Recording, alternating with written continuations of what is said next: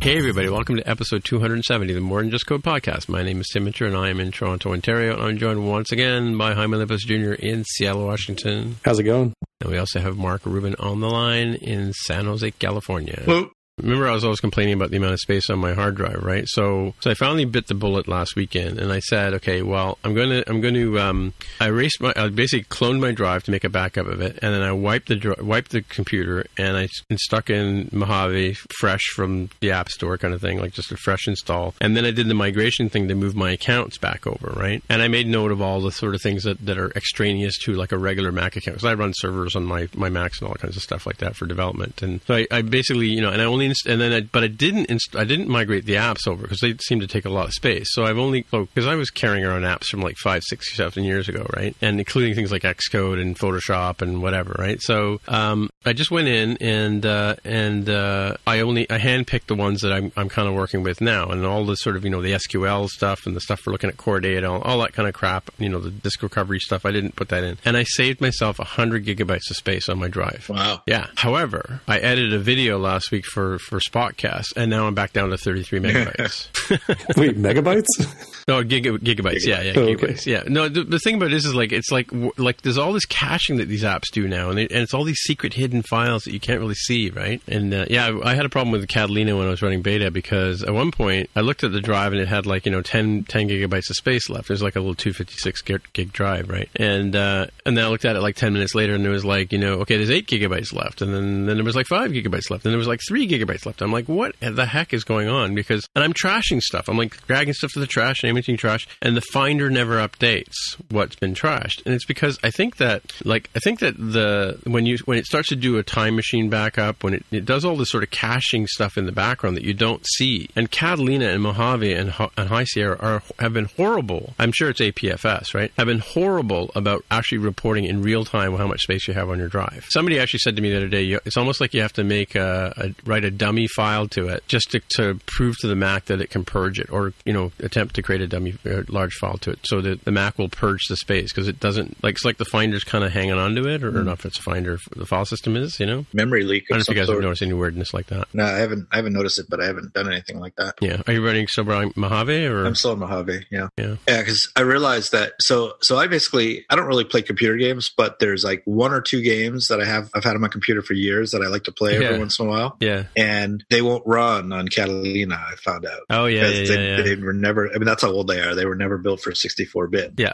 So I'm sort of trying to decide whether I'm ready to give up on those games from 10 years ago. Well, this is the same thing. I got subscribed to the Photoshop CC. I found a way to get it for less money than just getting a Photoshop subscription. Basically what it was is I bought a hard drive, and it came with a copy of, a license code for, what do they call it? Lightroom, I think. Their photo editing app. Yeah. And the Lightroom comes with a license of Photoshop included as part of the subscription. So I subscribe to that. I think it's $14 a month, which is $5 or $6 cheaper than Photoshop, right? And yeah, so that's what I use. But I found out that I still have CS6 on my Mojave Mac, right? And there are some weird UI glitches, and things don't save properly, and you kind of work around those sort of things, because we've been having bugs in Adobe software since Adobe was first created, right? It was not unusual. And but what I found out is that on Catalina, CSX won't even open. Right? Same with the old Microsoft Office, 2011, which a lot of people still have. That won't open. That won't run. Probably 32-bit, right? Yeah. Anything that has any part of it that's 32-bit will not run. You get the do not enter sign on it, right? And Apple's been warning us about this, right? Yep. So that's the day. That happened on the iPhones too. I have a lot of apps on. I had a lot of apps on my phones that would just you open them and they go, this hasn't been updated. Sorry, it'd link you to the App Store, but there's of course no update there to grab. So yeah.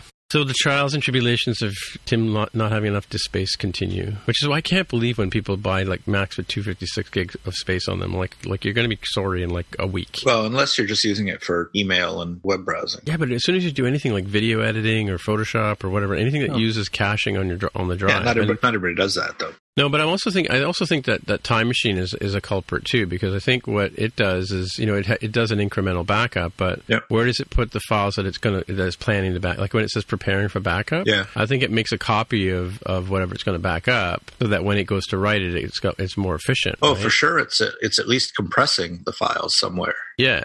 So it has to save all those compressed files, and the question is, is it good about freeing that stuff up, or does it forget to free some stuff up? Well, so I have two schemes here for backing up, because I back up to two separate drives, because I don't believe that any one backup is enough, right? So I have two Time Machine network drives that I write to, and occasionally they'll say to me, you know, oh, backup failed, which means that one of the two backups failed. So I'm thinking that what happens is it makes this compressed archive, right, that's ready to back up, and then the backup fails. So what does it do with the compressed archive it's made? It hangs on to it for the next time it's going to try and run, right? Wouldn't you think? Maybe, yeah. That's an example, or this container scheme that apps use to you know, like I run BBEdit all the time, and I very rarely even save files. I mean, I do save files, but I mean, like I use it as a scratch pad for code and things like that, right? And I just open it back up again, and all those files that I left open up back up again, because they're in the containers, right? Mm-hmm. You remember when they added? I think it was right.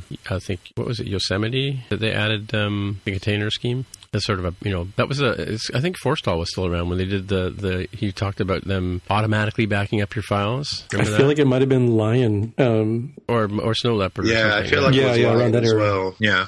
Well, Forstall was around in 2014, so I think. I remember a lot of people really didn't like that, because saving would, well, you couldn't really make a copy of, well, you had to make a copy of things what am I thinking of? Yeah. So it was, so what people used to do was, you'd open something, you'd start editing it, and then save a copy of it. Right. Yeah. That was the old flow. And then with this, as soon as you started editing, it was essentially saved in your original file. Oh, yeah. Which was kind of crazy. Yeah, but you have a bazillion undos that way, though, right? That's true. I'm a bazillion undoer. Yeah. That's what I like about Photoshop. I keep undoing until forever, right? And then I like running Git, too, because I can almost just go and trash all my changes, right? Yeah. So I still have that trouble with Xcode 10 with not remembering, not using the helper application, because the helper application must be Git in this case, right? You've moved on to 11, haven't you already? I have, but what's the issue you're talking about? So what happens is if I'm running Xcode for a while, and I always have a copy of it running somewhere, and I leave it for like 15, 20 minutes, an hour, let's say, right? Mm-hmm. And I go back to the project and I'd make some more changes. Yeah. It doesn't update the fact that I've made the changes, right? And then when I try and do either version, like look at the version viewer, like the, what do you call it, version? Yeah, show version editor, so you get the two side-by-sides, and it won't load the right-hand side, because it'll say, like an error will come up saying can't load helper application. Oh, really? I've never seen that. And none of my files in the project navigator get marked as being, you know, either modified or new, right? Hmm. And the only way around that is to quit Xcode and reopen it, right? But as soon as I quit Xcode, I lose all my undos, right? Yeah, it's just one of these weird little flaky things. And it's been a bug in Xcode 10 and since the beta came out, right? So, but apparently 11 fixes that. All right. Yeah. So let's just dig in with some follow up here. First thing was I saw this came out like, of course, we took a week off last week, but this came out a couple of weeks ago that, of course, this month is Hacktoberfest, as Jaime pointed out. And there's a link here, which I'm waiting for it to load. For some reason, it's taking its time. Anyway, I'll just talk about it. There's a link here posted by a gentleman whose name I can't read because it hasn't loaded yet. Is it loaded yet? No. What the hell's going on? Did that load for you guys yet? Yeah, it did. Okay. So you can tell me what the guy's name is. Anyway, so this is a Volodymyr Klymenko. Sorry, what's his name? Volodymyr Klymenko. So Volodymyr Klymenko. I think he's in Canada because he talks about Seneca College, but he participated in Hacktoberfest last year, and so he's got a list of awesome projects for people to work on. If you're still looking, if you're coming into Hacktoberfest late and you want to participate, he's got some projects you can look at to try and get your game on there. So Jaime, are you doing any Hacktoberfest stuff at all? Or? Yeah, it's going to have to be on my own. I'm nursing a cold, so I ended up having to miss an event yesterday that would have been nice. I was interested in seeing what CircleCI was all about and how they had their project set up, but I just didn't think it would be a good idea to go over there and spread my illness to everybody. Spread the love, yeah. All right. Yeah, because, well, so I was a little curious about it, because I did sign up, and you give them access to your GitHub account, I guess, right, to see what you've committed? Is that the idea? Yeah, it's like an OAuth2 type connect, right, where you're saying, like, I allow it to do certain things. In this case, it's the permissions probably sound a little scary. It's really hard. It's really just, like, read what's happening. And in this case, it would be they want to see that you've committed pull requests. Right. Oh, I see. Yeah, requests. Yeah. Because I actually was working on some code the other day unrelated to this, and I pushed it up to GitHub and just to see what would happen. But then I realized if you go to the Hacktoberfest site, they talk about if you've never done any open source programming or contributing, there's some examples of things you can do to try it out, but which I'm going to have to go back and look at that, see if there's something I can jump in on. Yeah, and just to clarify, because it might be confusing for folks, for one, you do have to sign up through that Hacktoberfest site. Otherwise, it's not going to count.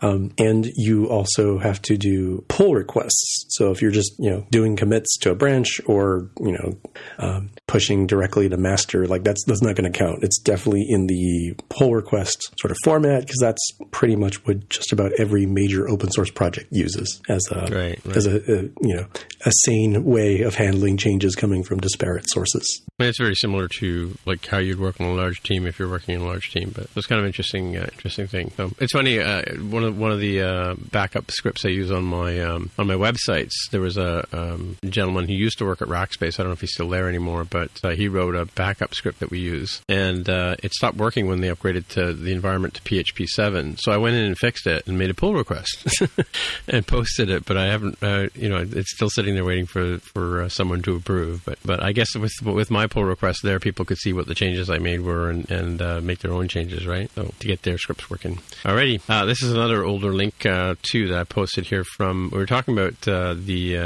checksum or checkmate exploit that was a jailbreaking exploit that somebody discovered here, and it's interesting because there's a bit more detail in this particular posting here. If you're curious, what's interesting about this is that it attacks the iOS boot ROM, which is like a read-only portion of the operating system, and so that's why they're saying it's not patchable by Apple, because they can't change the boot ROMs, right?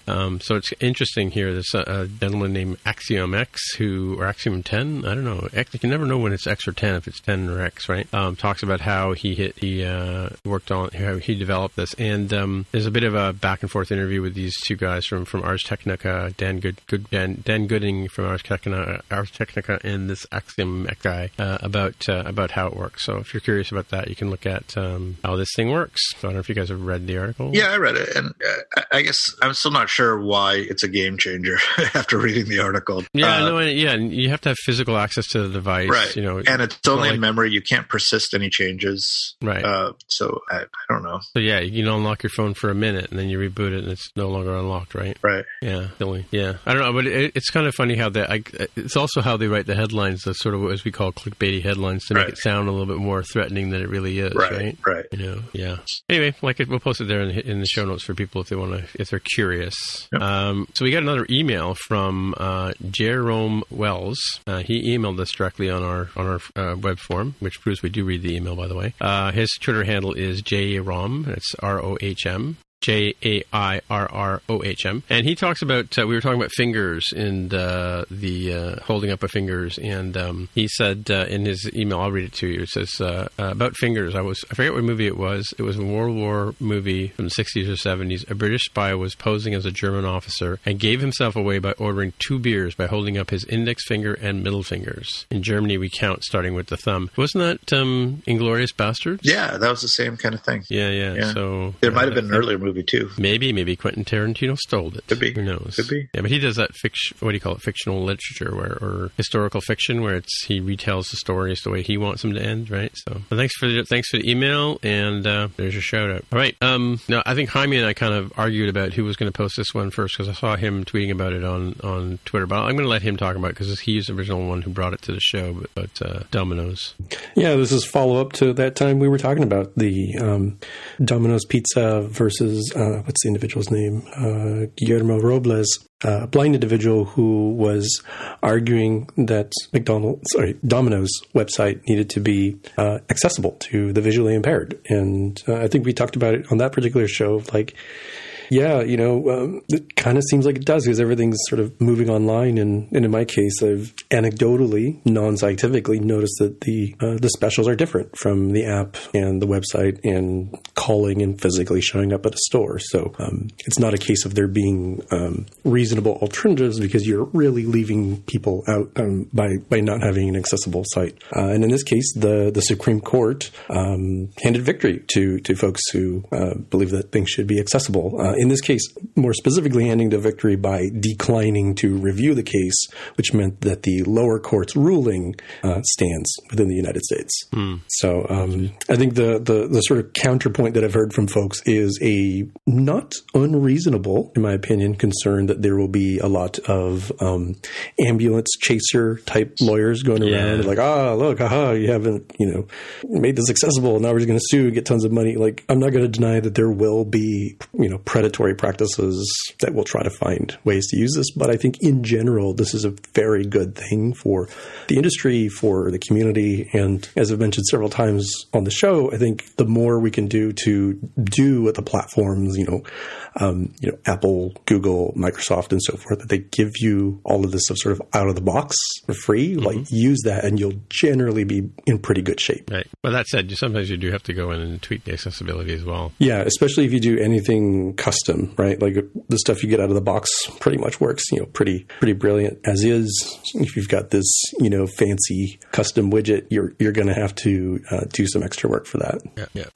I made one of my apps, an audio app. I made it accessible a few years ago, and I remember having to go in and make some specific tweaks to make sure it was understandable in terms of what it was doing, right? Just so you know. Right. All right. So this one's under the category, one of Jaime's new famous categories is now how much would you pay? There's a post by my friend Chris Ragnar on Twitter, and he's the guy who got slapped with a fish, or RWW kind of got his, guess it is. But he's talked about, given all the subscriptions that Apple is doing, iCloud, storage, music, Apple TV Plus, Arcade, phone upgrade program, how much would you pay per year to get all the digital services?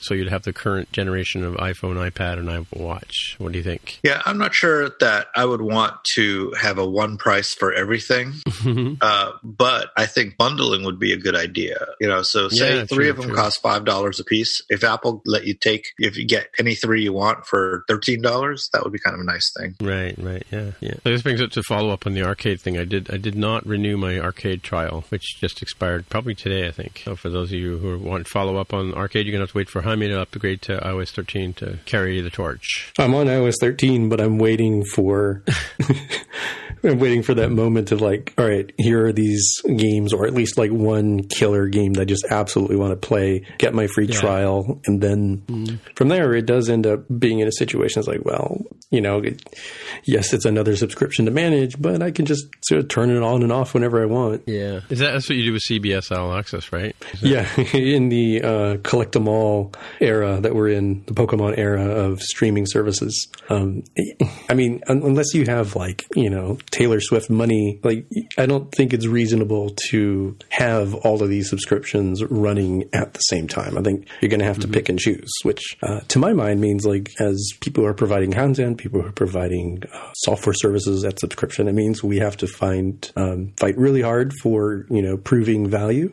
Certainly I am looking at that myself of like, you know, what am I subscribing to? As an example, I am on the, looks like 99 cents per month iCloud storage plan, you know, for like $2 more per month. Could go up to 200 gig, but I'm doing pretty good on my storage right now. I don't keep a lot of stuff there. So I would be interested in seeing, you know, to this example, iCloud storage being rolled into some other bundle, because it feels like a really high markup for, you know, storage being effectively, you know, pennies, right? So yeah. Like, well, you know, it since this is including a current generation phone, it really wouldn't hurt Apple at all to just like add $10 to the price of the phone and give you a year of cloud storage for quote free. True. Yeah, I mean, If you're going to take those, you know, big, beautiful photos with the fancy pants, you know, trypophobic lenses, those are going to be huge files, right? And why not just have people not even consider, like, oh, you know, what am I going to do? Do I have to delete? Do I have to move it elsewhere? It's like, let's just put it in iCloud, and it's just there forever.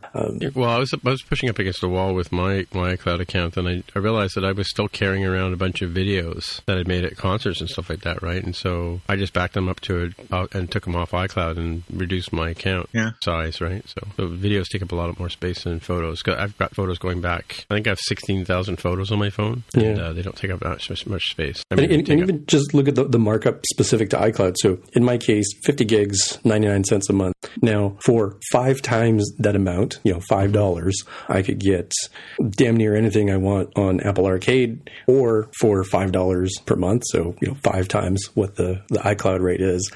You know, we've sort of chuckled a little bit at like, oh, what's going to be there at launch for Apple TV Plus? But guess what? Like, I'm pretty sure that feels, whether it's right or not, it might be illogical, but it feels like Apple TV Plus is a much better value at 5 times the amount than the 99 cents per month, 50 gigs iCloud storage. Just given like the fractional pennies it costs Apple to have that 50 gigs up there. You know what I mean? Like it when I step back and think about it from a more logical perspective, it's like, well, I'd rather not lose my data. So yes, please, I guess I'll pay that. Yeah. But it seems more like, well, you know, it's like having, you know, paying for air in like a Spaceballs-esque sort of way. Yeah, but it's the golden handcuff for sure, right? Like, you know, you need it and you have no choice but to pay it. Yeah, but like if they said, all right, so Apple TV Plus and Apple Arcade are, you know, independently. If you were to buy them separately, it'd be like $10 per month. But tell you what, if you subscribe to both together, so not just one or the other, you subscribe to both, we'll give you the same amount of iCloud storage for free. I mean, it's effectively only like, quote unquote, $1 savings in my part, but I'd be like, oh, cool. That feels good. Feels like I should get it for free. And now I'm more inclined to continue to give them my, you know, $5 a month times 2. And it doesn't feel like, oh, you know, what am I have to pick and choose? Like, oh, this kind of all-inclusive. Yeah, cool. I'm just amused to know that apparently the richest person that Jaime can think of off the top of his head is Taylor Swift. I mean, I try to use different ones. I use Kanye West and Justin Bieber and Kim Kardashian a lot. Yeah. My brain was struggling. I mean, do we want to go the Bill Gates and Bezos route? That Mexican dude who has that telecom who pops up to number 1 every once in a while, depending on how the market goes. Like, yeah. Well, I was kind of wondering myself whether Apple's actually using AWS for storage, right? Like everybody else. I'd have to imagine it's a mix. Like, we've seen that they do use Azure-based stuff here and there. Mm-hmm. I wouldn't be surprised they have stuff in their own data centers. It's probably a mix depending on what they're trying to do. Yeah, and you have to admit this is an iOS podcast, and we, do, you know, Taylor Swift does come up a lot in our searches too. Right? Or Google searches. Maybe yours. What's that? So maybe yours. Yeah, she does. I don't know. Yeah. Well, that's all those links I clicked on in the earlier episodes, right? Right. Yeah, now we know why Tim suddenly, you know, has all this space. It's like, what you've been saving? What's taking up all the disk space? Yeah, shake it off, buddy. All right. Haters gonna hate, man. Anyway, so the next story is kind of an evergreen story, but we'll talk about it anyway. So a friend of mine runs a company called At Your Server. He's a Mac OS service guy. He actually does training. He's one of the trainers who teaches, you know, if you're doing the certification courses. But his name is Zvon. Well, we just call him Zvon. And he's written an article here on what the T2 chip does for your Mac. It's more of a informational thing for his customers and things like that, and people who are curious. But it's an interesting sort of take on, you know, everything you ever wanted to know about the T2 chip but didn't know. Like, I don't know if you know about Secure Boot. You can actually turn on full security when you're booting. You can, using the T2 chip, you can block people from, you know, formatting the drive and running, you know, recovery on it. Sort of, it securely boots the system up using SIP and things like that. But one thing I didn't know, at the very bottom here, he's got a paragraph called mic drop, and apparently when the Mac is locked by the T2 chip, the microphone is also locked. It's basically disconnected from the hardware. So when it's disabled, when the lid is closed, right?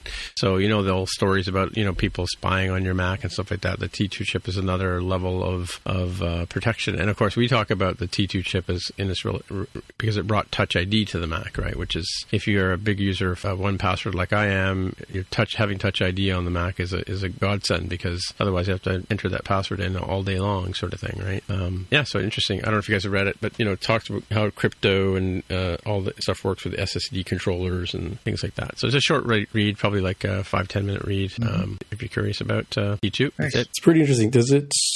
Scanning here really quick. So it doesn't impact the camera? Because that would be like a next logical thing you would want, right? Well, the lid's closed, so the camera's facing the trackpad, right? Sure. But I'd also wouldn't want the camera doing stuff while, the device is locked, and still open. What could it do? I don't know, record stuff? So Jaime, you're saying it should do the next thing if the say a screensaver is showing. So you're locked, so you're not actively using. It should turn off the microphone and the camera. Yeah, that would be good. As well. Yeah. In my case, I've got an office area that's separate from my bedroom, but not everybody does. And if your laptop is facing toward your bed, you wouldn't want people surreptitiously snooping on you. Not that I would, in my office, but the risk level I think is different. So if it's gone into screensaver or locked screen mode, I sure would appreciate it. Also disabling the camera. Mm-hmm.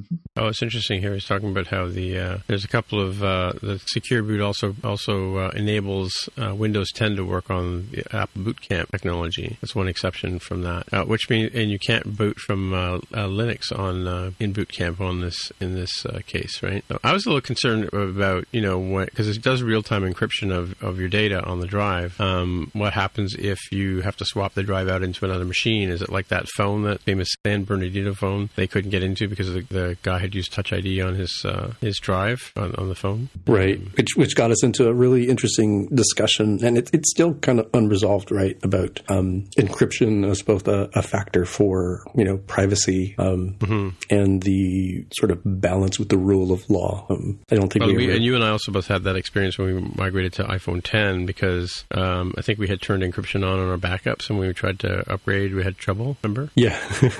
Encryption was so good, it kept me out of my own stuff, right? Yeah. And so I had to do a backup with encryption turned off in order to load up my data on my new phone. Yeah, interesting stuff. Anyway, just a quick little read there from Zvon on the T2 chip. All right. So, last thing here I've got in the follow-up is the old, we're going to go back to MixPanel. And when I posted this chart, it was probably a week ago, I think. That was when iOS 13 had was just catching up to iOS 12, but now it's well above, at this point in time, as we record on October 16th, Mac adoption, iOS 13 adoption rate is at 57% when iOS 12 is at 37%. So it's already, in the time that we took off last week, iOS 13 has surpassed iOS 12, according to Mixpanel.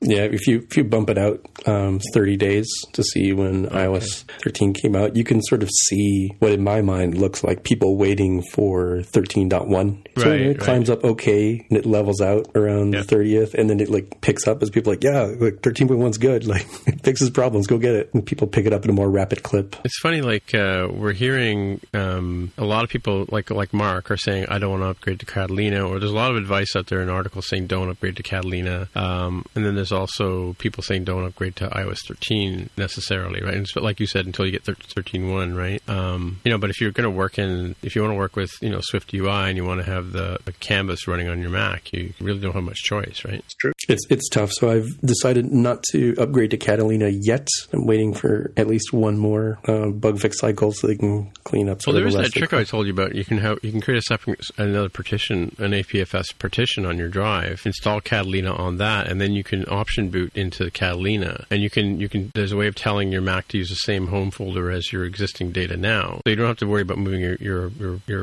data around or duplicating it. And you can switch back and forth between Mojave and Catalina. If you wanted to try out, SwiftUI with the fancy new hotness, you can, right?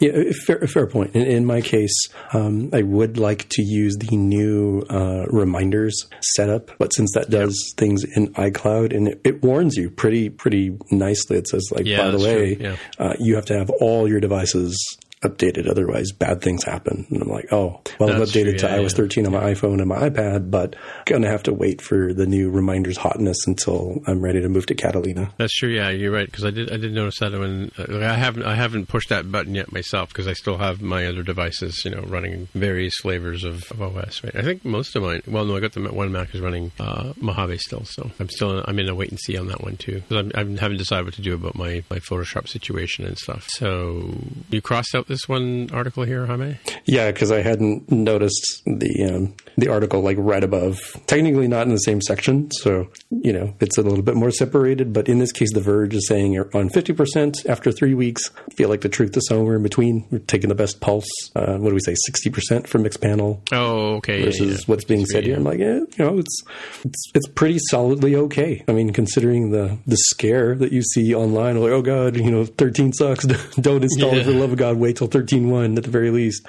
Really, for having a sort of an active campaign against it is doing pretty good. Which in this case, they're comparing to the continued sadness of Android version updates. Android 9 Pie, like here a year later, is on 10.4%. I mean, we can talk about whether this is faster or slower for iOS 13 versus 12 versus 11, but really, I mean, after less than a month, half of all devices are already there. Like, it's hard to complain about that. More than half, yeah.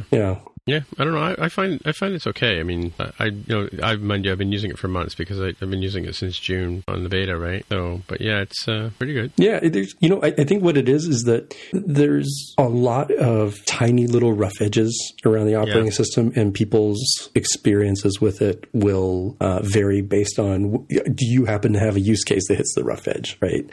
For most of the time, like I don't run into any of these sharp edges except for two that come up enough to sort of bother me. So one is trying to open something from, let's say, like an app. You have you're viewing content that's in Safari View Controller. I'm like, oh, I kind of want to open this in real Safari, right? Yeah. And do some other stuff, maybe multitask or something. I'd have to say it's like 1/3 of the time it opens up a blank tab that says, "Sorry, this tab crashed." Why? Really? You had all the content, just reloaded for God's sakes. Like enough that I'm like, what in the world happening there? Like that's more of a minor irritant. The one that has me sometimes in a fit of rage is the mail app for iOS is just awful at synchronizing now. Like it just doesn't understand how to synchronize differences between my iPad and my iPhone, and is driving me bananas. Like 12, was kind of sucky, but at least it worked, right? It was slow. It would take forever to sync, but it would just sort of quietly, solidly vanilla do its job. And in 13, it's just like, what happened? Did they rewrite it? Did they have the interns do it? Like, it sucks. Like, I hate to call it out so much, but it was like, this is unacceptable. Like, this... I haven't really noticed too much problem with the syncing part, but I think it's interesting that there is a cool little animation that the iPad does where it kind of scrolls really quickly as it's syncing. Have you noticed that? There's like an animation that they've added to it. Just on the iPad, right? I guess there's a separate iPad. And in this case, I tend to use a lot... the syncing I'm talking about is largely around synchronizing of starring or flagging. I know what you mean. Like it's not necessarily like I'm seeing different emails in one versus the other. At least it gets that. But the synchronization of the priority state, it's just like I'll triage a whole bunch of things on my iPhone to go to my iPad. I'm like, why are these all still here? They should be unflagged now. That's what I mean. Maybe it's your mail server because I haven't noticed that. My big problems with iOS 13 is I miss the Force Touch, right? I got used to having that, and text selection is still it's horrible. Yeah, like I do a lot of copy and pasting, right? Yeah, I've noticed that as well. And trying to get I've discovered there's a shortcut in if you have the keyboard open, if you hold the space bar down, you can navigate with the cursor, right? But I miss being able to put my finger on the screen and just sort of like put the cursor where I want it to go, and then they took the little bubble out that shows you where you're putting your finger, right?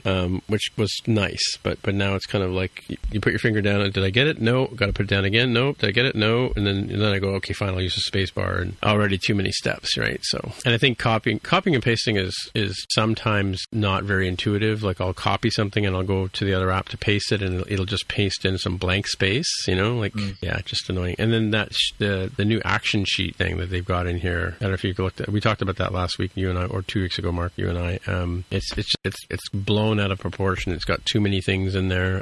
Maybe it's the shortcut people have got in there and thrown a whole bunch of things. It's like, you go to the kitchen drawer and you open up the thing, open the drawer and there's like all this stuff and you can't find the thing you're looking for. That's how it feels, right? Yeah. Very disjointed experience.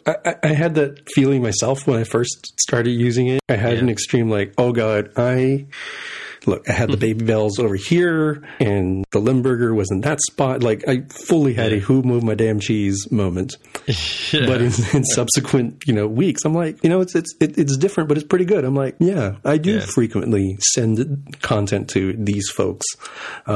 It's not an unreasonable thing to show the messages app, in general, but like message this person or this group of people. I'm like, that's a shortcut. That shortcut's nice. Yeah. Yeah. And then the sort of, vertical scrolling stack of things like, clips or sharing to Facebook or Twitter or something like, or notes. I'm like, yeah, that works pretty good too, because I never really found it too intuitive to move sort of left and right on these tiny little horizontal strips to try to get the other app stuff. Mm-hmm. But it was just so jarringly different that it did have a like, moment. And in subsequent weeks, I'm like, yeah, it's pretty good. I like it. Yeah. I mean, and there's like a ton of, like, I just opened up a page in Safari. It depends on the app though, because it changes context, right? But, you got the copy thing, it just appears above the fold there. And then you've got, reading lists and open in browser, depending on where you are, right? And all these different things that you can sort of do with it, like print or markup, or it's just like, again, it's like opening a big giant kitchen drawer of stuff. And maybe it'll take a while for us to get used to it. And sometimes I find I have to go and edit the apps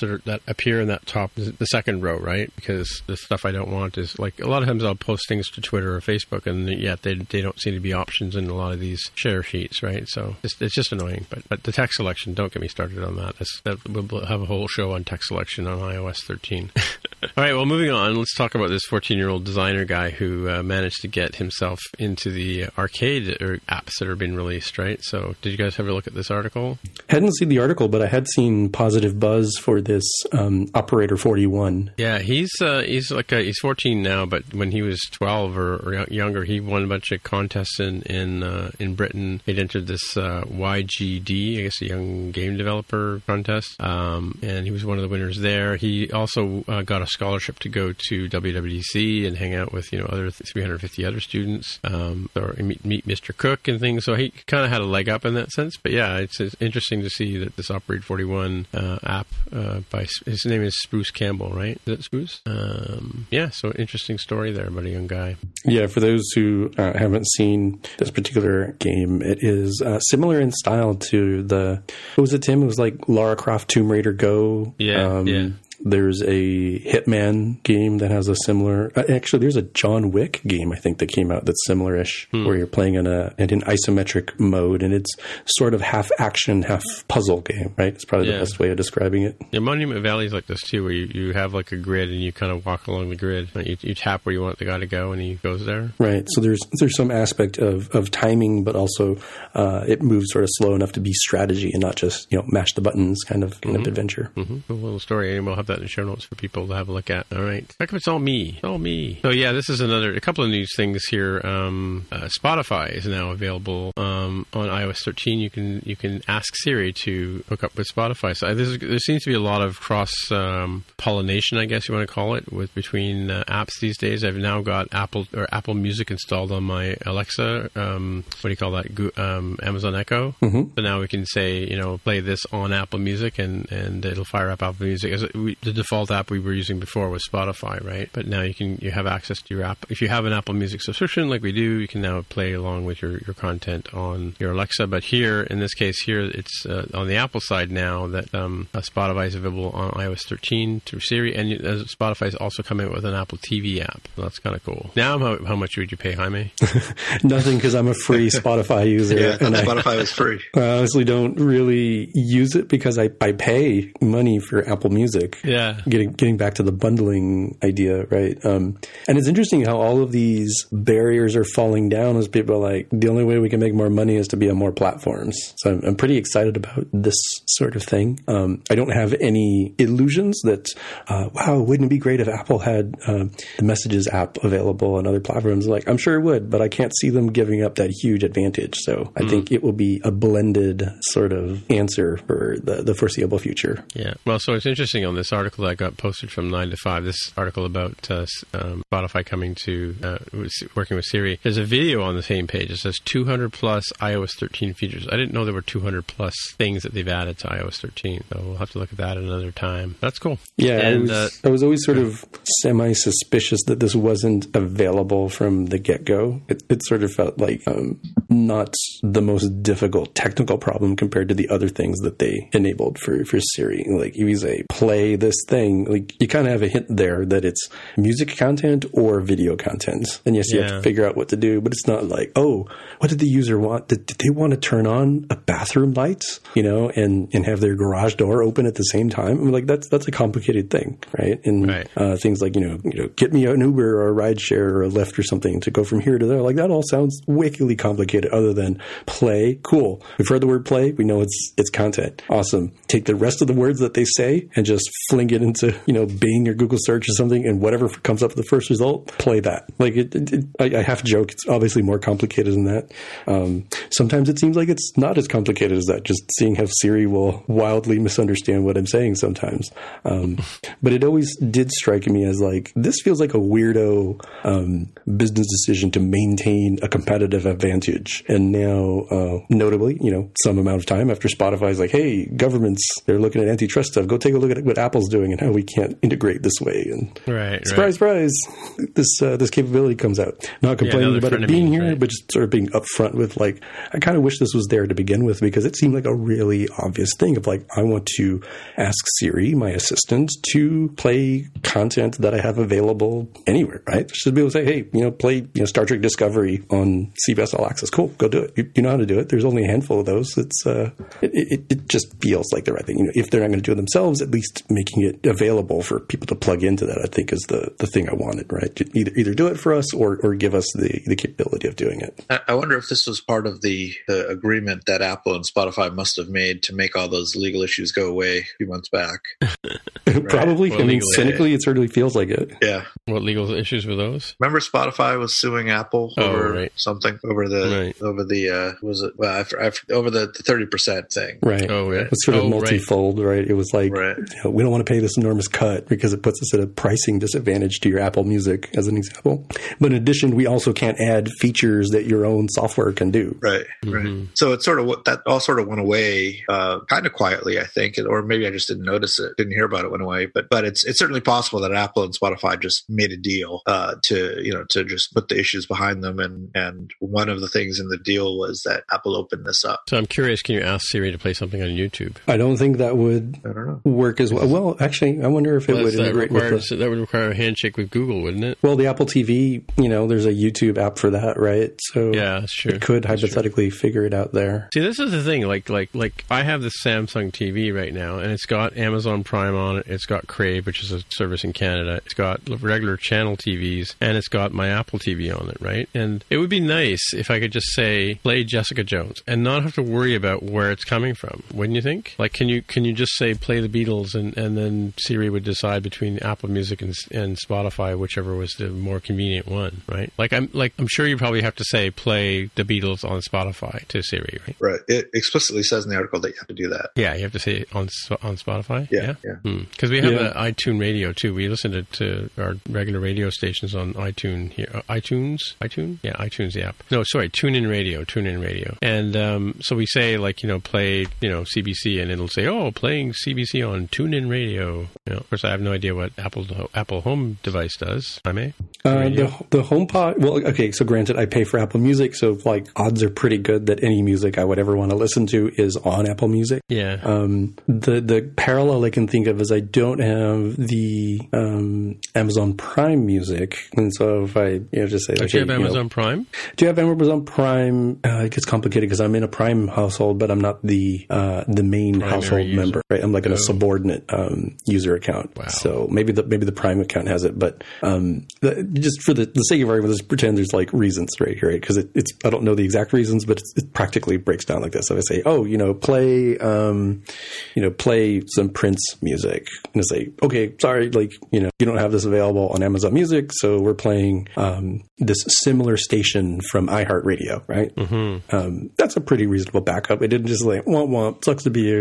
It didn't have what you wanted. I think the context is for kings here, where to your point, it really should just play off of the most reasonable thing seamlessly, yeah. Or maybe ask you when you're first setting up, like, what's your preferred method? When you say you want me to play music, do you want me to use the HomePod? Do you want me to use the Apple TV? Or, just pick one that's fairly reasonable given context, like, where is my Apple Watch in relation to these things? Because I'm probably, if I'm wearing it, right, like I'm probably closer to something that would be reasonable. Or push something to the phone. It's like, cool, we're playing this, Prince album on your HomePod. Do you like using that as your sort of main audio method, or do you want to use something different for the next time? I think there's more that could be added to this, both more sort of magic of like, just get out of my way, just do something halfway reasonable, and also give me some sort of way to adjust when it turns out that, yeah, you know what, I actually wanted to play in the laundry room because I'm going to be doing laundry. So even though I would normally be in the living room and listening, but in this case, I've got a focused task where I just want to move the audio over there. Right. Righto. Okay. So our next article here is from, it's called three-letter acronym, Moving to Catalyst, and it's from James Thompson. And he talks about how he moved his two apps. He's got pCalc, of course, and he's got his new dice roller game that he's been working with, and various OSs. It talks about how it really was pretty much just click a checkbox to get your iPad app running on the Mac OS. He does say in the article that it doesn't quite feel right as a Mac app goes. He's a Mac developer as well as an iOS developer, but he says it does do its thing. The whole app does work just like it does on the iPad. Popovers and all that kind of stuff work. And he tried his little dice by pCalc app, it's a less involved app. But yeah, that was another one. It still functions fine, right? So, and he says here he shipped it in on day one. So they're not 100% happy with it though, but yeah, it's pretty straightforward. So if you're interested in the journey, you can have a look at how he converted his apps to Catalyst. Yeah, I'm kind of curious how this technology sort of plays out in the long term, whether it ends up being sort of just a bridging technology for the short while as we ultimately all end up moving to SwiftUI. Mm-hmm. I don't know what that means in terms of, dealing with the very strong platform differences, as he mentions here.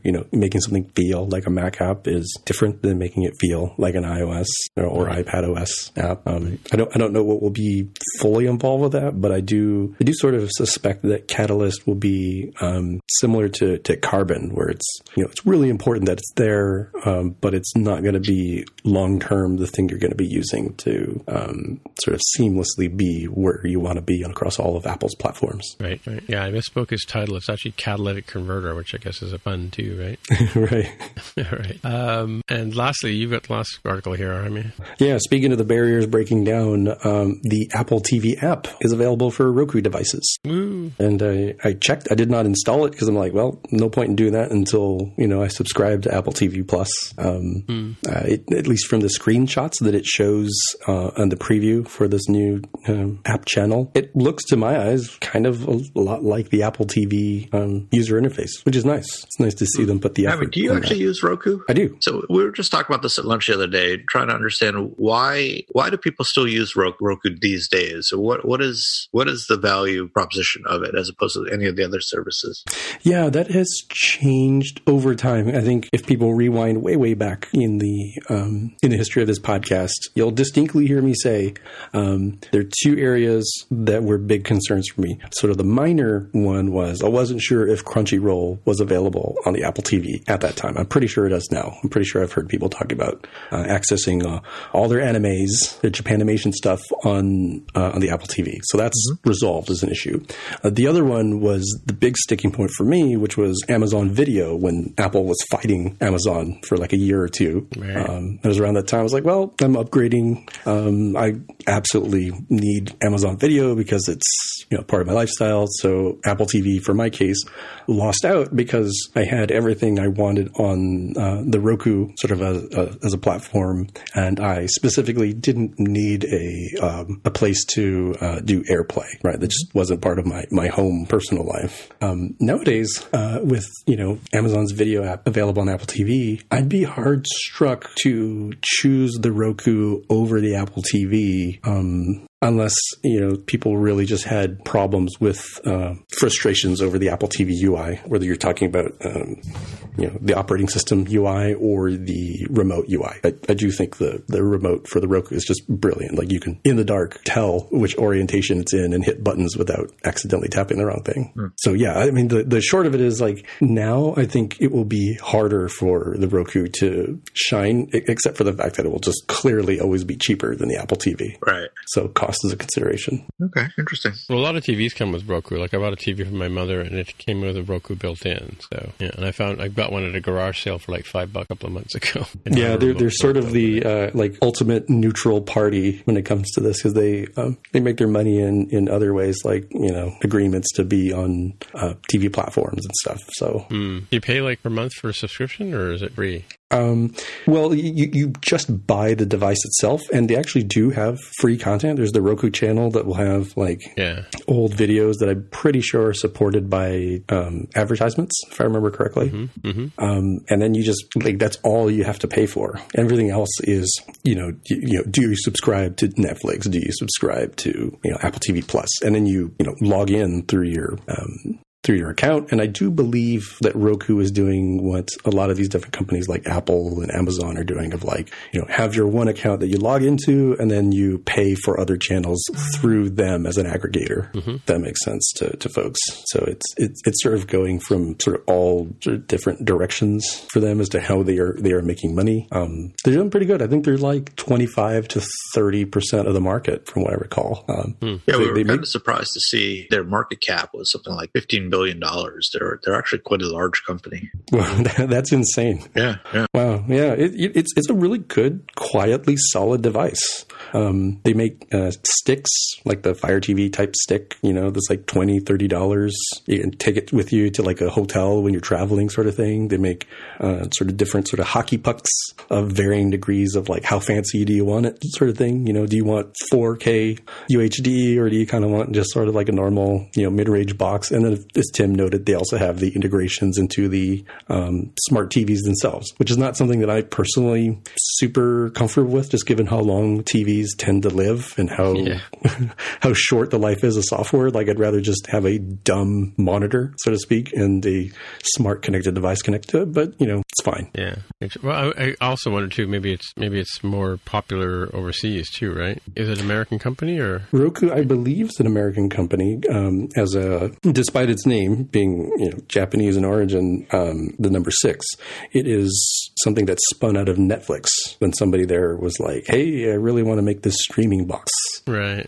Yeah, they're located right around here. They've just built a big new building. Interesting. All right. Yeah. Well, I guess we're at the pick portion of our show, so I got a couple of picks here to start off with. The first one is called a SwiftUI Kickstart. Again, coming back to the idea of SwiftUI. This is written by Daniel Steinberg. I stumbled across it because for his birthday, he was offering it at like a discounted price, so I grabbed a copy of it. I'm about two-thirds of the way through it. What I really like about Daniel Steinberg's writing style is he has a way of writing and speaking and presenting that takes a lot of the mystery out of what Apple's doing. He seems to have sort of a interesting perspective on where Apple's going with the stuff that they're doing. If you've ever had a chance to see him speak live about something, that's sort of the gist of what he talks about. Because he reasons about about the way things work and where he thinks that they're going in the future. But I really like his style because it very clearly explains a lot of interesting things, concepts that may be a little harder to grasp at first, but he kind of puts it at ease. It's been a few weeks since I looked at the book, but there were a couple of examples I remember that stood out, and I hadn't thought about it that way, and it was a really interesting read. So I recommend the Quick UI Kickstart by Daniel Steinberg, first of all. And my second pick is basically Move the Dial is a program that started here, I think in Canada. I'll put a link in the show notes to the lady who started it, but it's about women in technology, a movement to try and get more women in higher positions in corporations and companies, and as well women in technology. And it's surprising when you look at if you look at from 0 to 100 in terms of the dial, how far or what percentage of women are in high tech positions or in tech positions in general, it's around 9%. And so if you're out there and you're either, if you identify as a woman or you're a male and you fancy yourself as a mentor, someone who's willing to help this, the movement, as her point in one of her videos I saw the other day said that the dial doesn't move by itself. So it's going to take a lot of effort to get that dial to move way beyond where it is, and surprisingly low number. So, and I was at a talk the other day at the company where we had a head of marketing from Uber Canada was there talking about her role, previously at Oracle and working around, and a few executives here at TD Bank that were presenting, and one from Accenture. So yeah, interesting stuff. So definitely check out Move the Dial if you're supportive of women in technology. And so over to you, Mark. You got something for us? Yeah. So one thing that all of us as iOS developers have to do or have done in the past is upload builds to App Store Connect, which is the current name for what used to be called iTunes Connect. And there used to be one way to do it is just through the organizer in Xcode, but sometimes if you use say something like Jenkins and it generates builds, you have to upload an IPA file up to the App Store Connect. And there used to be a tool called Application Loader that was part of Xcode, but it's as of Xcode 11, it is no longer shipped with Xcode. Right. So for a little while there, it looked like the only solution was to use the command line tools, XCTool, it's AL something, and a bunch of params.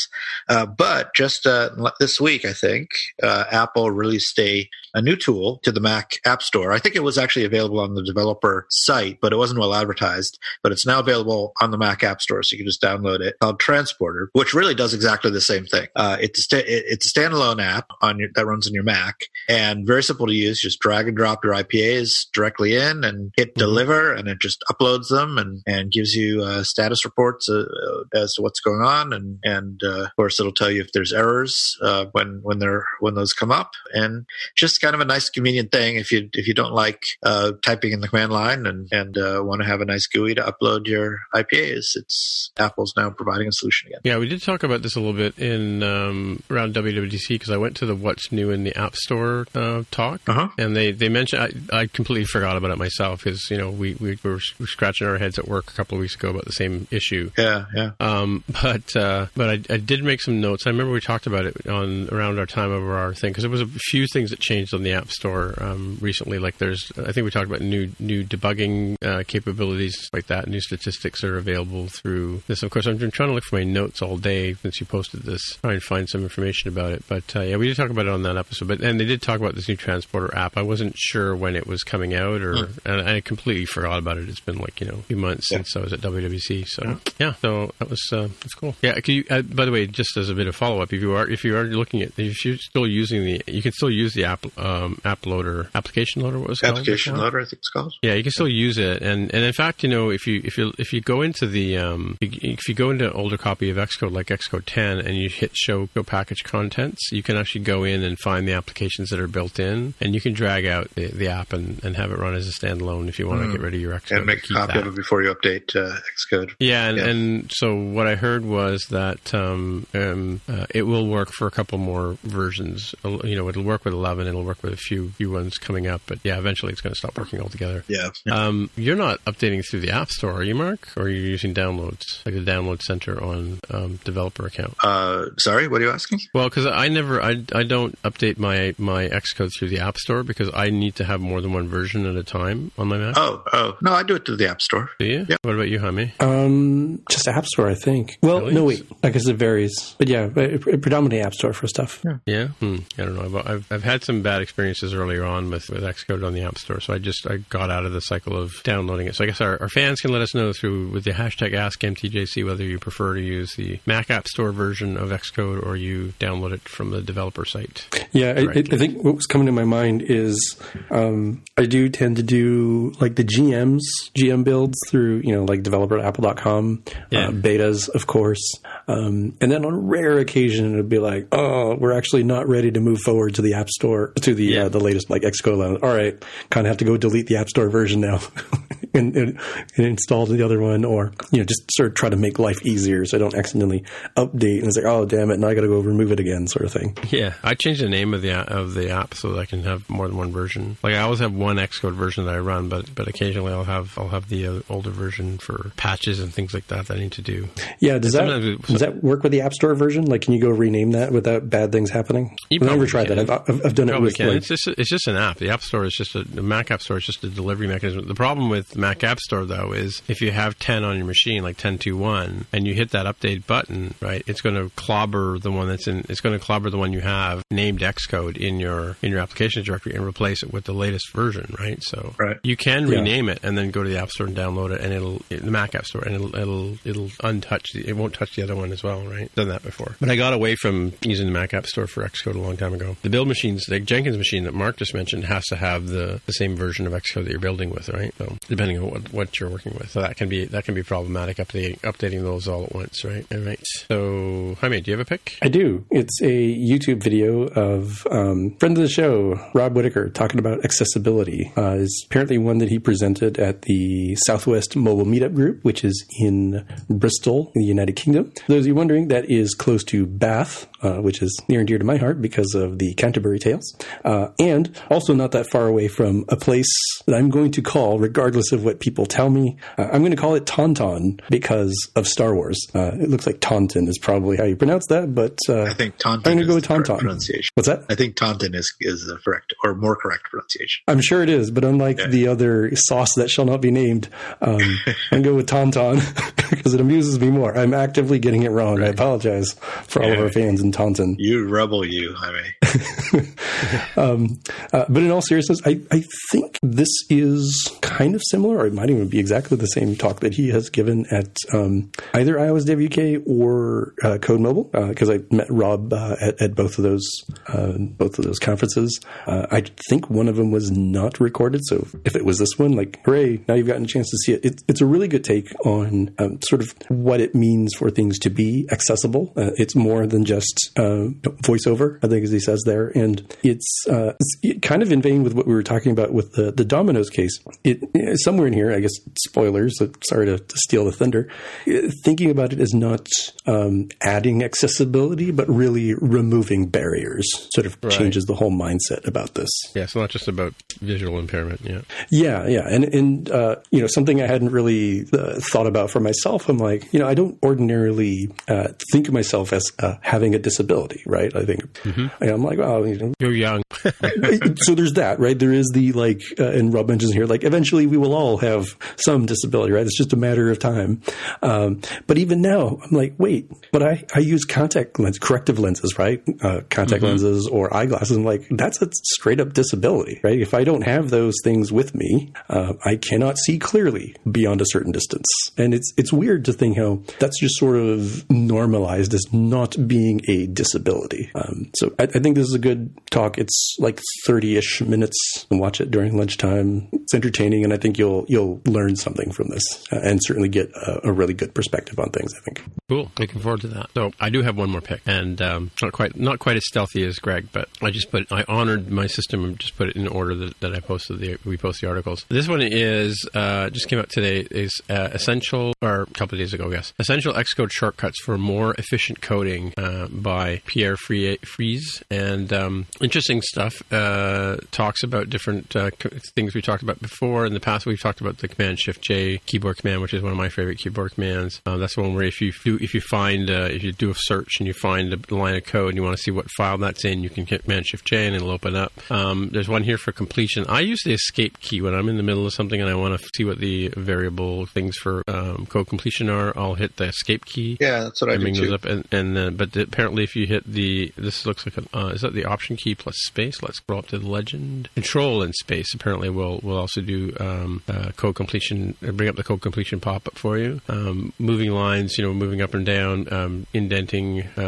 Apple D, I didn't know that, deletes an entire line, which is nice. Commenting lines, I think we all know the command / command will comment out lines or a block of text if you've got it selected. The commands for indenting, going back and forth and around and navigating around on the keyboard. Finding the call hierarchy, I thought was an interesting one too. This is Shift, Control, Apple, and H. And so if you hit a method or a function and you want to find out where it's being utilized in the call hierarchy, you can hit that key command combination, which was Shift, Control, Apple. Or sorry, I said Apple again, didn't I? Shift, Control, Command, and H. By the way, for those of you who are too young to know, but the Apple key used to be on the Command key, which is why old folks call it the Apple key.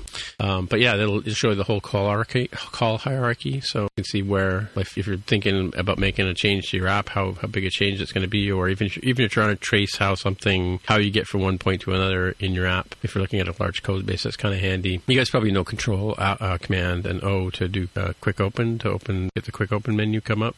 That's a big popular one at my office. So it's an interesting thing. And then, of course, the mini map is the new thing in Xcode 11, where you can scroll over the mini map and have things pop up. And if you hold the command key down, it'll pop up all of the various methods and markers that you have in your mini map, and you can jump around. So interesting stuff, toggling views on and off, things you may not think about. Somewhere I have an Xcode cheat sheet as well, which probably needs to be updated for Xcode 11. That's cool, right? Yeah, I think these things can be a little overwhelming to try to learn. I would say don't try to learn them all at once. Yeah, one or two, Spend a couple days just repeatedly using one until you sort of don't even remember what it is. When somebody asks you, what's that key command? I don't know, let me try doing it and then see where my fingers are, right? It just becomes muscle memory. As you mentioned, the Shift Command O to do the quick open, combined with the Shift Command J, I want to say it is, to, quick open a file and say, where the heck is this thing in the hierarchy, in the file system? Right, yeah. And then it will show you on the project navigator, it will go right there. That is super useful, especially when you are brand new to a code base. You're like, how do I even, where is this thing? Yeah, how do I even? That's a good question. Yeah, how do I even? You're just like, oh gosh, what is going on here? This isn't built in any way, shape, or form similar to where I was before. And now you're like, well, just sort of poking around. And the call hierarchy one is also a pretty good one if you're going into that level of the code. Yeah, I like that one. I will say the one that I like a lot, but then hate when Xcode bugs out, and that's the comment and uncomment lines. Because inevitably what has happened is I have commented out a whole bunch of lines, and then it just decides not to listen to that keyboard shortcut anymore. I'm like, oh no. Oh, really? No, I have to restart Xcode, damn it. What? Have you never had this happen to you before? It was I don't know if it's prevalent in 11. Maybe they fixed it. But in 10, it was just source kit or something would just die and refuse to do what I wanted to do. Yeah, I don't have that problem. Like I said earlier in the show, my problem is the connection to Git gets lost, right? My favorite command, though, is to hold the option key down and click on any file in the project navigator, and it'll open it side by side with the current page you have open. You get side by side editor if you're lucky. Oh, that's nice. I don't know about that one. Yeah, is it? I told you about that one before. Option command and shift. You just hold option key down and then click on it. Open a file in the standard editor, which is the single editor, and then you hold the option key down and click on another file in the project navigator, and it'll open it in the right hand pane. Right. Something I do. A quick comparison, right? Something I do in addition to that is, and I don't remember if it's option command or shift option command, but doing the same sort of thing, and then it will give you a set of options of do you want to replace the right hand pane? Do you want to open another one underneath it? Do you want to open a tab? Mm-hmm. That's pretty useful when I'm trying to set up a workspace for working on a set of related files. Yeah, and I think, of course, you can also hold the option key down command key, option key, and click on a property or an object in your code. It'll tell you what type it is. We've seen that one. Oh yeah. That definitely makes sense because you would be using it in Swift where you're like, what is this thing? Yeah, it'll tell you whether it's an optional or whatever, right? Which is nice, you know. A lot of dreaded optional option. optional. I was like, oh no. Well, but you can't tell from the word what type it is, you know, unless you go back and look at the where you declared it, right? Right. Yeah, and that's sort of the. Now, will it work if you tap on like a $0 inside a closure? Will it tell you what type that is? Oh, I have no idea. That's an interesting. That would be an interesting one. That would be a useful thing. That is so abstracted, right? Yeah. Yeah. That's what I'm saying. It's like the other side of the terseness that you sort of need the editor to help you fully understand what's happening in code, right? You're writing less of it, you know, for sure, compared to like Objective-C. Yeah. But with Objective-C, like, it's like, what type is it? Like, bro, it's either in the name or you can see the declaration right there versus, you know, let foo. I was like, cool. What is foo? I don't know. Depends on what the assignment statement, you know, resolved to. Clearly, it's of type bar. Right?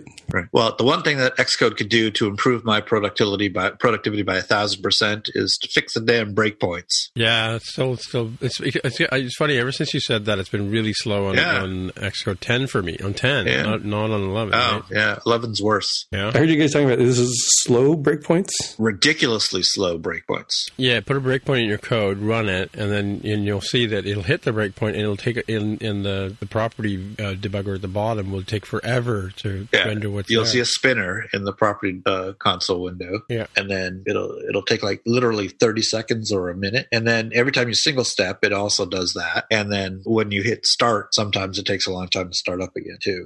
It's crazy. Not start, but the go button. Yeah, it's really, really awful. Does it also, just as a point of clarification, does it also act slow if you have the continue evaluation after hitting this breakpoint thing? Not as slow, but those have always been slow, unfortunately. It's such a useful concept, and it could be so amazing if it actually worked reasonably well, but they're so slow. They slow your code down so much, even before all these problems, that unfortunately they're just almost not even useful. It's really too bad. Really? I never noticed any problems with them prior. Like I would use them to do like print statements instead of actually adding print statements to the code, or making sounds if it hit a certain scenario. Yeah. Like, you know, like the Sosumi sound or the interesting. The I've always had timing issues with them. Really a shame. I definitely haven't done it on anything that I would notice timing issues. Ah, okay. Like high performance type stuff. Yeah. It was more like, you know, did this delegate get called? You know, is this variable after the 50th iteration, is it 20? Right. That sort of thing. Right. Yeah, maybe that's what it's meant for, I suppose. I mean, it's not good that it's apparently taking a long amount of time to render useful information. Like it's warming up a huge, you know, debugging system. Yeah. I hate to say it, but it's almost useless now because it's so slow. It's faster to go in and put in print statements and do another build. Really? Sometimes, yeah. Well, depends how long your build takes, I suppose. Caveman debugging. Yeah. I'm still trying to look from last week what that area down there was. I'm pretty sure it was called the variable debugger, the property debugger. I can't find any reference to it. All right. Anyway, I guess that's it for another week. Hey, Jaime. So if people want to find you, where would they look? I'm on Twitter as @devwithahair. All right. And Mark, if you want to get in touch with you. Mark R at smopsoft.com. All right. As I say every week, my name is Dimitra, Timmitra, on the Twitter machine is where you'll find me. So until next time, we'll say bye-bye. Bye. Right. Bye. This is friend of the show Mac and Talk, also known as the Talking Moose, eh? If you want to find out more about the podcast or see the episode show notes, visit the More Than Just Code website at mtjc.fm. You can get in touch with us on the website or follow us on Twitter at @mtjc_podcast. If you have feedback or questions, send us a tweet with the hashtag AskMTJC. If you like the show, please consider recommending us to a friend, writing a review on iTunes, or pledging any amount at patreon.com/mtjc. You can find details on how to help us out on our website at mtjc.fm/sponsor us. Now stick around for the after show. Thanks for listening, and we'll see you next time.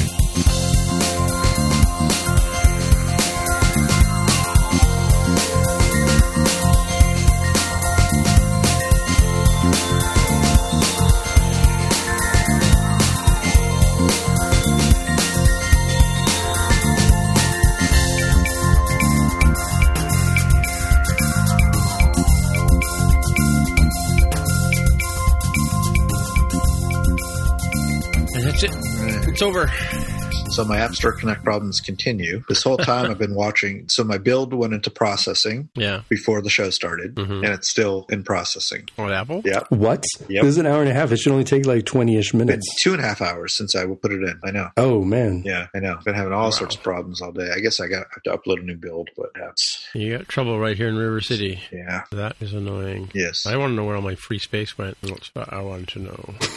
And then I'm thinking back to talking about the Taylor Swift stuff. All those Taylor Swift searches filling up your hard drive. Oh, hey, so here's your real-time follow-up. Remember I said last week I was working on that movie, right, for Spotcast. So I just went to do a search on my drive. See, like I run calculate folder sizes all the time on my drive. So I'm looking at movies as 89 gigabytes all of a sudden. What the heck is in there? So 41 gigabytes is just the rendered files from the Spotcast video. So that can all go in the trash. Interesting stuff. There's a perfect example of cache that I can see that's being used up here. Why can't I get into this file? Does it go away? Like when you reboot, like how hosed is this caching problem? Well, in the case of it's all temporary files that Final Cut Pro makes to edit, right? So, and it's not stuff I need. Like I'm not going to redo this again. Like there's original file, there's rendered file, shared items,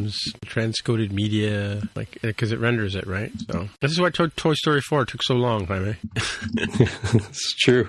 That's why there's enough stories of like, oh no, like they almost lost the digital files for. I think Toy Story might have been one of them, except for some random artist or engineer decided they needed a whole copy to do stuff at home, and so they were able to piece it together from what they had there. Yeah, I just found a folder here called rendered files, right? 85 gigabytes of rendered files for this 1.5 hour movie. What the heck? High quality media. Well, what do I need this for? Can I just toss it? This is like the application support stuff in for Xcode, right? With all the developer, all the different simulators and stuff. Take up a ton of space. Mm-hmm.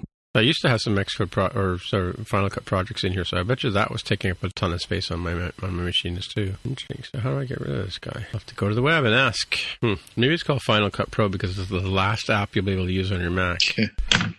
Or is it because after you use it, you have the nerve to make the final cut? There's a reference in there that you have to get. Tim got it. I mean, did you get it? I may not have gotten it in the same way. I was thinking of it as like a Final Cut Pro gag, but maybe it has a different layer. Yeah, that has a Pink Floyd song about the Final Cut. Oh, I didn't get that. It's basically about suicide, and the lyric is, "I never had the nerve to make the final cut." But as I was saying, after using Final Cut Pro, you'll have the nerve to make the final cut. That's so dark. It was pretty dark. I know. Maybe take that out of the show, Tim. But after dealing with App Store Connect, ready for the final cut. Right, yeah, maybe so. The thing that drives being bananas about, iTunes Connect and now, I guess, App Store Connect is it seems like it's all driven off of some weird batch file system that, like, if it didn't pick up whatever Sentinel file it was supposed to pick up, it just dies. Yeah. Just stays there and it doesn't do anything. There's no self-healing monitoring sort of thing that I can ever tell happens. It's like, if it got stuck and it's been 20 minutes, it's like, guess what? It's stuck. Like, it will never come back until you upload another universe. Build. With the processing issue that I'm having now, as soon as you upload another build, they'll both get pushed through. Guaranteed. I've seen this a lot of times. Yeah, so now you'll have two builds that are exactly the same there. So it's like you're doing something, triggers it to go through somehow. It's just a thing that sleeps. A slight change of topic. Is it, should I go see Dweezil Zappa playing Hot Rats live? I'm kind of asking myself the same question. Hot Rats is not one of my favorite albums, but it's got a couple of really good songs on it. It's got Peaches and Regalia and Willie the Pimp, right? Yeah. But he's playing, I think it's like 6 songs or 8 songs. They're all mostly instrumentals from that early mid-70s time, right? So it's good stuff, and it's all jazzy, kind of stuff. And then it does a few other songs. If you look at the set list, it's not a great set list in my opinion. But he's just announced another bunch of tour dates, right? Right. I think you're on. Yeah, there's one right around here.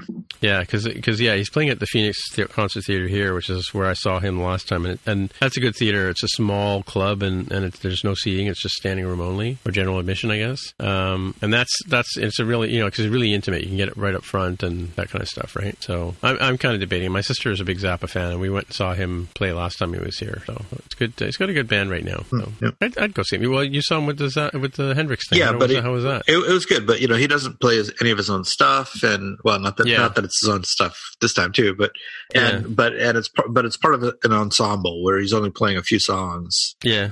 With other people, so sure. Not really seeing him. Well, if you go to my YouTube channel, I've posted a few videos I made of him playing at the Phoenix last time he was there. Right, a couple of songs I really like, and I gotta say though, it's great that he's doing his dad's music, and it does sound a lot like his dad's music. But he did spend a couple of years trying to learn how to play like his dad, but he doesn't play like his dad. Right. Like he doesn't have. Zappa had a sort of real punchy. He calls it sort of a chicken eating seed kind of style, right? That's how he explains it. But if you watch him play and you listen to him play, he hasn't got the same fluidity that Frank Zappa had, right? Mm-hmm. So yeah, I kind of, because I haven't gone back and watched the videos I made of him. At the time when you're watching him play, it's really impressive. But when you go back and look at it and see it again, you can definitely see it's not. He's not emulating his dad. He's playing his dad's music, right? It's slightly different, right?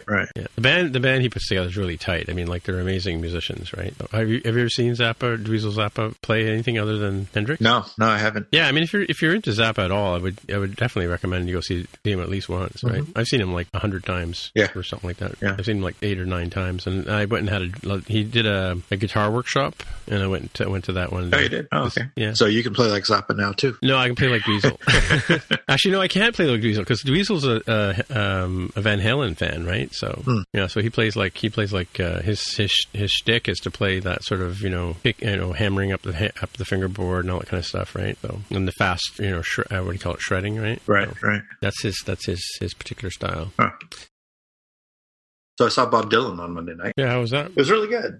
You got to know what you're in for, right? With Dylan. Yeah. You've seen him. Have you seen him live, Tim? I haven't, but I've seen him. I've seen him play on video and stuff like that. And I heard somebody say the other day, people either love him or hate him. Right. If you don't know what to expect, and you're expecting a guy with an acoustic guitar playing "Blowing in the Wind," then you're probably not going to be happy, right? Because that's not that guy. It's not that guy anymore. Yeah. His voice is pretty rough. Yeah. And he kind of. He plays a little guitar, he plays a little piano, he plays a little harmonica, but he's mostly just kind of standing up there singing. Yeah. And he's not the greatest singer in the world. Yeah. But, if you're listening to the lyrics and if you can make out the lyrics. That's what I mean. Yeah. I've seen him live, and there was a tribute concert where a whole bunch of people came and sang his stuff, and then he got up and sang, and you could not tell what he was singing. Well, and that was like 30 years ago. Yeah. He's gotten worse. Yeah. Worse in terms of, harder to understand. Yeah. And also he, he's always been known for changing the arrangements of his songs at a moment's notice. So he'll be playing something and you won't recognize it because you can't really understand the words and the music is unfamiliar. And then you'll realize that it's a song that you've known for 40 years. Mm-hmm. Like he did that with "It Ain't Me, Babe," very well known song. Yeah. Could barely recognize it until like the chorus kicked in. Mm. Yeah, but it was still a really good show. I'm definitely glad I went. Yeah. So I just deleted 85 gigs of data off my drive, and my drive still says 30 gigs available. And I literally just removed it. So I don't understand what's going on with this Finder. Yeah, been busted for months. Yeah. All right, guys. I think I got to go because I got to deal with this stupid build. All right. We'll talk to you later. Okay. Talk to you later. Bye. Have fun. Thanks.